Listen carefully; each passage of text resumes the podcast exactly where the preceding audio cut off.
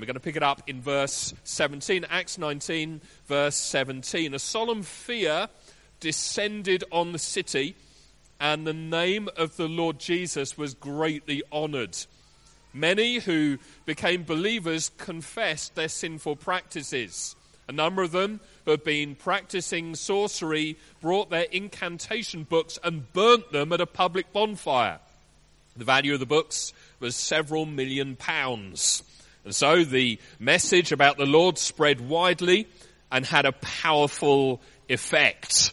However, to cut a much longer story short, all of this grabbed the attention of a businessman in Ephesus named Demetrius. Demetrius owned this chain of shops where they sold these little silver statues of the goddess Artemis. And so this businessman starts getting worried because people are turning to God and aren't buying his small little statues anymore. And so he gathers together all the businessmen from the city and he says, verse twenty-five, "Gentlemen, you know that our wealth comes from this business.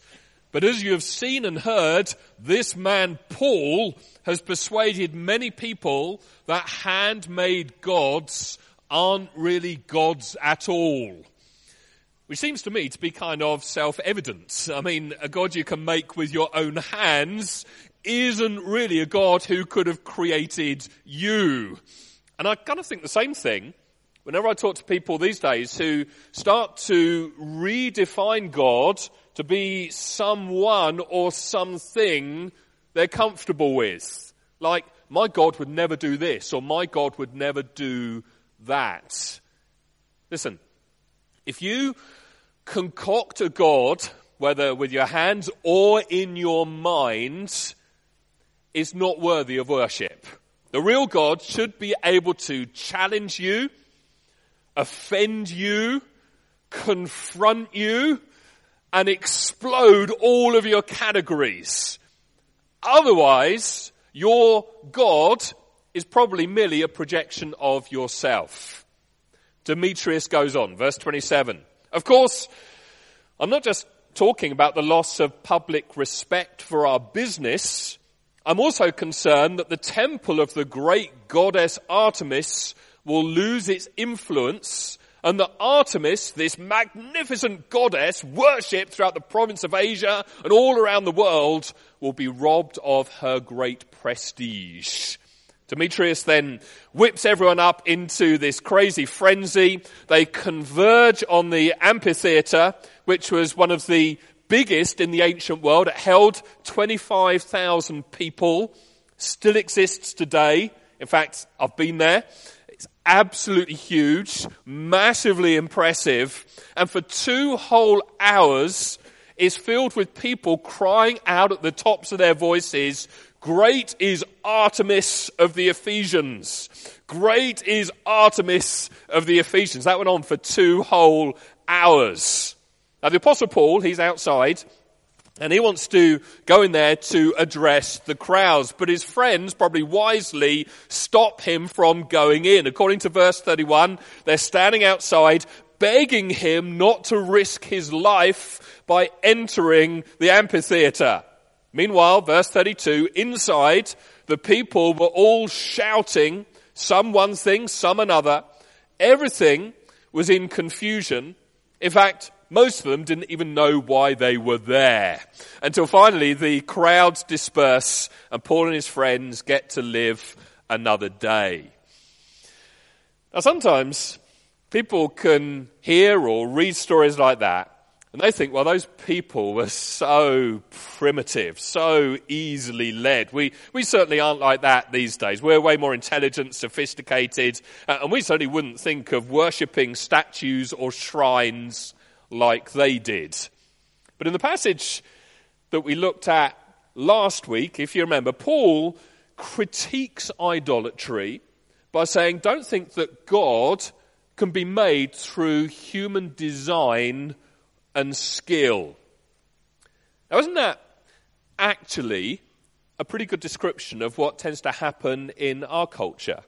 I mean, just think about it. Most people feel that no one has the right anymore to tell them who God is, No one has the right to tell them what they have to believe. People have the right, don't they, to shape their own spirituality, to create their own faith. They have the right to worship whatever they like, wherever they like, however they like.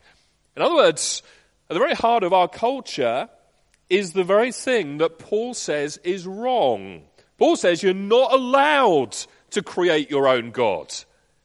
Yeah, that's the very essence of what we would consider nowadays to be one of our rights. I mean, you start challenging some of that stuff in our city, and you're probably still going to end up with a riot. It's like idolatry is at the very heart of our culture, even today. So please don't think this passage is irrelevant. But I also think this stuff goes slightly closer to home. You see, God created us in the first place to love and worship him above all things. But even as Christians, I think we have this tendency, don't we, to keep on choosing to give ourselves to love and worship a bunch of other things more than God. And the whole story of the Bible from beginning to end is really God challenging us in and rescuing us from our worship of these false gods so that we would return to him as God. So really, all I want to do in the rest of this talk is challenge every trace of idolatry that might still be hiding in your life. Not in the people out there in this city, we, we touched on that last time, a bit closer to home, the idolatry that may, perhaps, possibly, still be lurking in some of our lives. And just to tip you off, the way you'll know that God is perhaps putting his finger on something is your natural reaction, like the Ephesians, will be to resist violently. And so, if I do my job properly this morning, we could end up with a riot on our hands. Look around. Who are going to be the ones who start the riot here? Well, maybe a riot at least in your heart or in your head. So here we go. Let me show you five things that I believe you need to understand about idols in your life. Number one, idols are anything that promise you a life of security and joy apart from God. If you want a definition of idolatry, that's it right there. Idols are anything that promise a life of security and joy apart from God. Remember the story we've just read? That's what the goddess Artemis did. She was supposed to be the protector of the city. They believed that she, by being there, guaranteed their security and their joy. So here's my question for you. What's that in your life? About what do you think, if this thing's present in my life, then I'll be secure, then I'll have joy? Is it influence? Or success? Or beauty? Or money? Perhaps it's romance. Maybe it's fame, getting respect from people. Maybe it's having a family, having kids. What is it that you are pinning your security and joy on? Or to put it another way, to flip it round, what do you think if you don't have that thing, you'll never have security, you'll never have joy? You know, idols aren't usually bad things.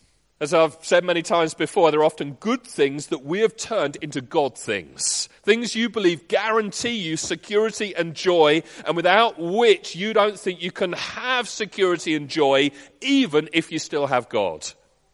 So, for example, if marriage is that thing, and you kind of believe the good life only begins when you meet that person. The kind of message is, get this, get married, and you'll be happy. The flip side, miss this, never get married, your life is effectively over before it started. If you're single right now, maybe you really want to be married. The question is, could you be happy and content if you remain single the rest of your life? I didn't ask if that was your preference, but could you still be happy and content? If not, you've probably turned finding a partner into an idol. Similarly, could you be okay if you never progress any further in your career? If the point you're at now is where you remain, could you be happy and content if you never have kids, or if your health never improves, or if your talents never get recognised, or if you never accomplish anything on your bucket list, or if how you've suffered is never put right. Be honest. What do you think will give you security and joy apart from God? Or what thing do you think there is no way to have security and joy if you don't have it, even if you do have God? Because whatever that thing is, is probably an idol for you. It's quite probably your primary God. So number one, idols are anything that promise a life of security and joy apart from God. Number two, idols engage the deepest emotions in our hearts. You can see from this story, when you touch an idol, when you threaten idolatry, people tend to get violent. Why? Because their idols are their lifeblood. If you like, they're the thing they're relying on for purpose, for meaning, for protection. Okay, let me ask you, what is that in your life? What are you putting your confidence in, your hope in? What are you trusting in to be your protector? What's that thing that the idea of losing it or never gaining it leaves you in despair? Or here's perhaps another way of coming at it. Who are you unable to forgive? Because if you can't forgive someone, often it's tied to a deep resentment you feel towards that person. And that deep resentment in you that you just can't let go of, it's quite possibly because they attacked or threatened one of your idols. So where's the resentment or the bitterness that you just can't let go of? I'm not saying that what they did to you was okay. I'm not saying it wasn't bad. I'm not saying that what they did was right. I'm in no way looking to condone or gloss over the sin of others. I'm just saying that resentment is often an indicator that they've got hold of something that you believe is more essential for your security and joy than God himself is. Now here's the thing. When you idolize something good, it ultimately keeps you from being able to fully enjoy it at all. Because it's like you start obsessing over things and can't enjoy them because you are dependent on them. They become like a life belt that you cling to, and no one ever really enjoys a life belt. It's just there for their kind of protection. They cling on to it. Got a few examples. We've spoken about getting married. Maybe that's your life belt. If it is, then you just become this terrible codependent spouse. Because you need that other person to validate you. It's like you depend on them for your joy and your security. If you're single, you think that getting married is going to solve everything, that everything will be awesome, all your problems will disappear in a flash. My advice to you would be, please don't get married. I once heard someone say, you're not ready to date until you're ready not to date. Because when you're ready not to date, then you're not looking for someone else to give you the security and joy that only God can provide.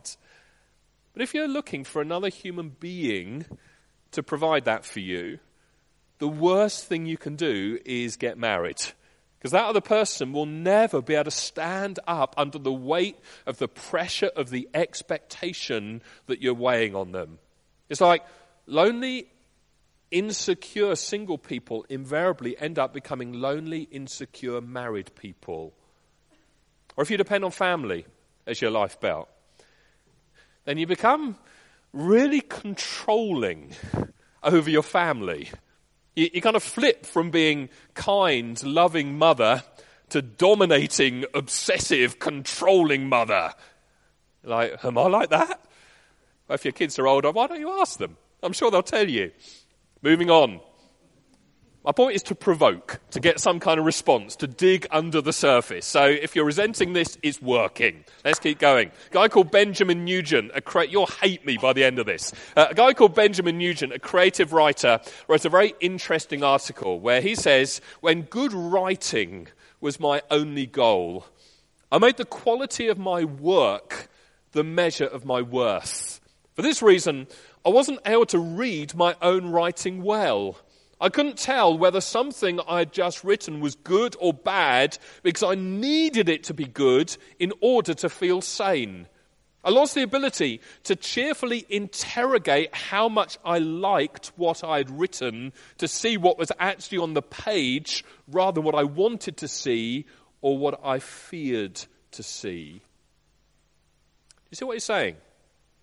He's saying that when he made writing the main thing, made the quality of my work the measure of my worth, he says, it actually destroyed his ability to write well, because he couldn't really tell whether what he had done was good or bad. He didn't have the distance because it had to be good for him. Why? He was in the grip of an idol. The idol was, if you become a successful writer, then you'll know you're okay.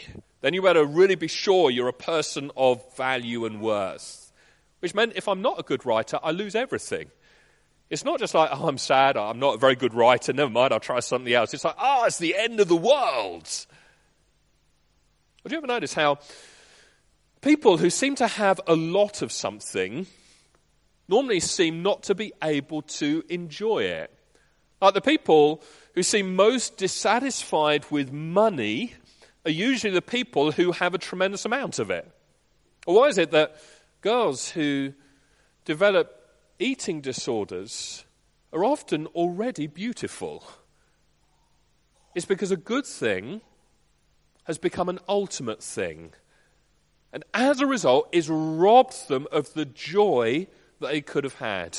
It's like things that are intended to bless us for our enjoyment, for our good, end up becoming the thing we look to to save us.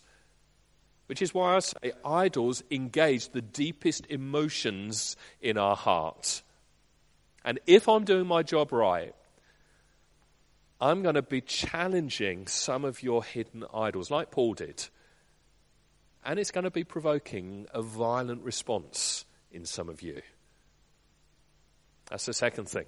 Idols engage the deepest emotions in our heart. Thirdly, enjoying this?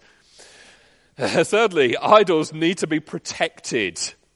And the story in Acts, Demetrius says, we need to protect Artemis. The irony is she was supposed to be their protector, and now she needs to be protected by them.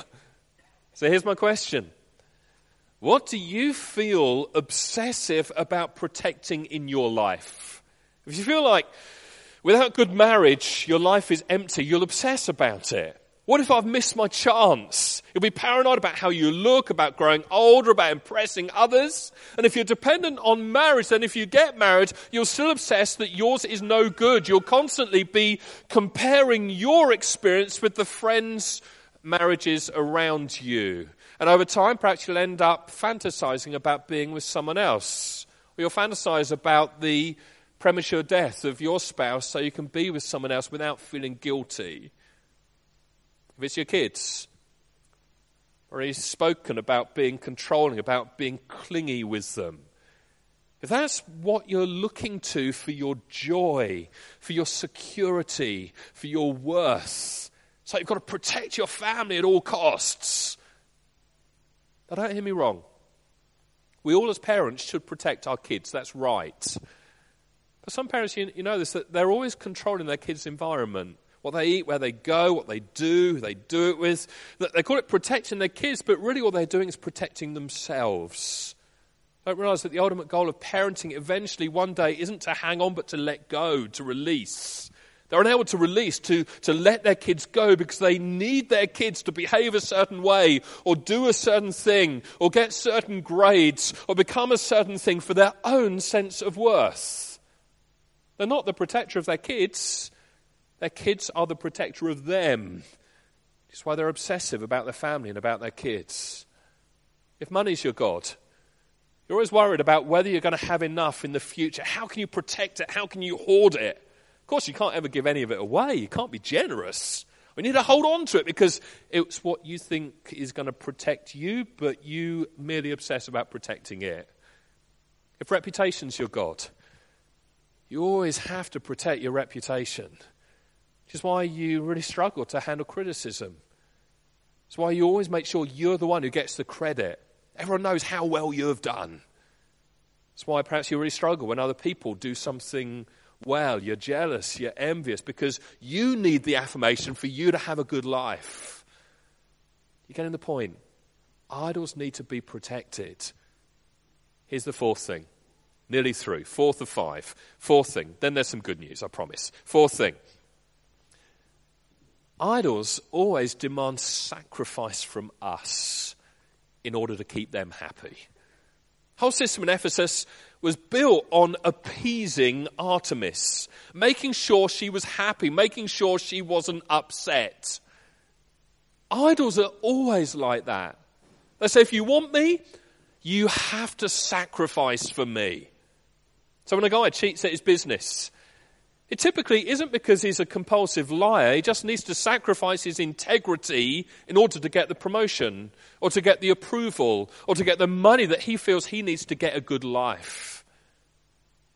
In fact, if you remember, the Bible says the love of money is very often the root of all kinds of evil.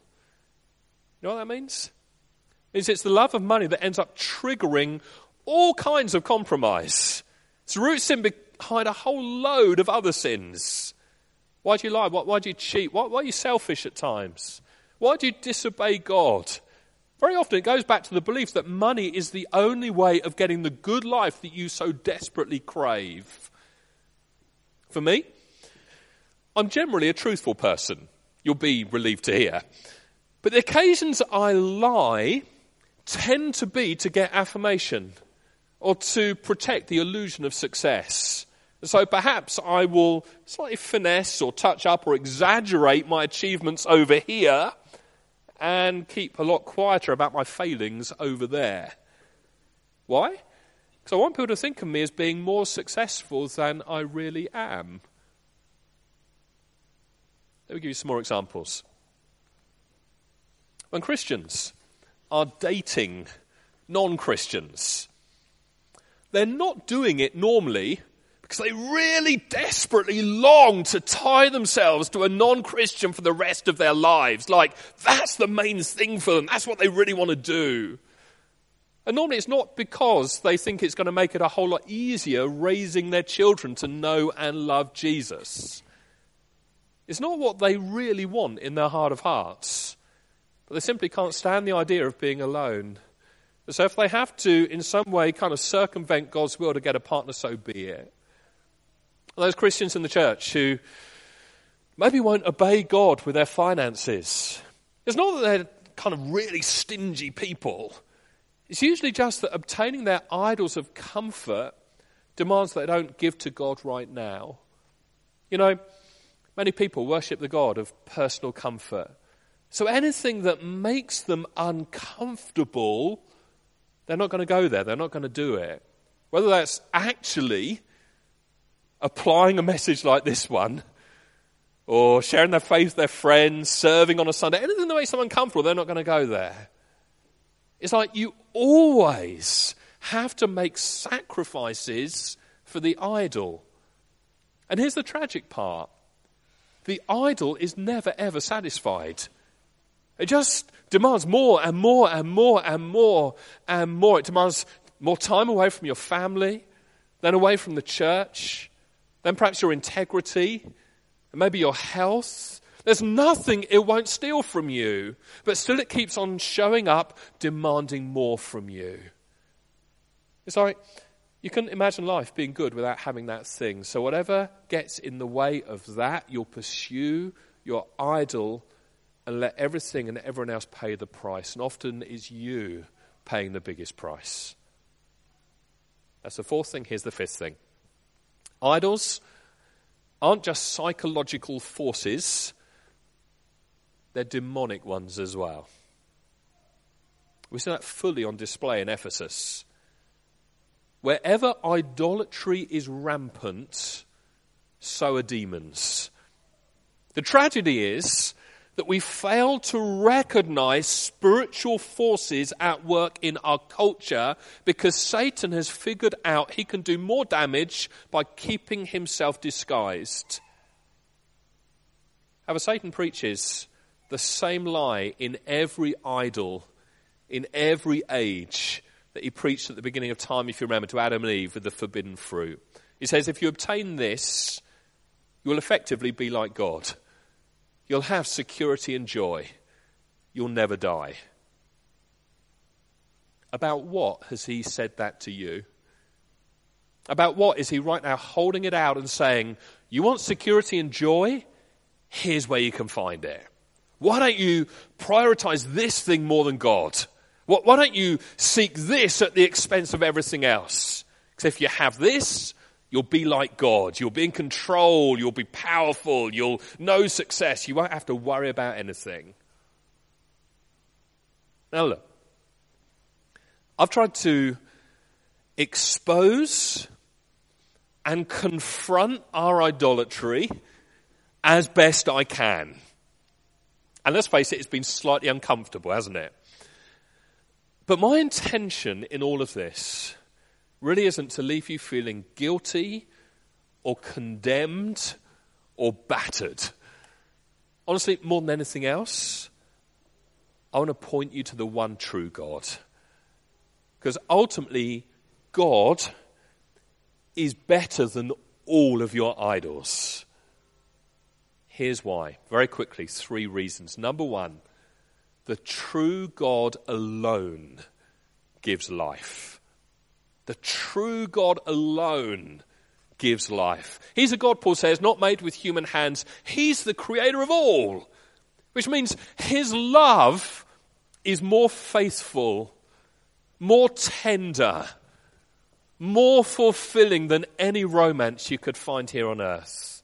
His promises are way more secure, way more reliable than any amount of money. His presence is more life-sustaining than any creature comforts. His future more fulfilling than a fertile family.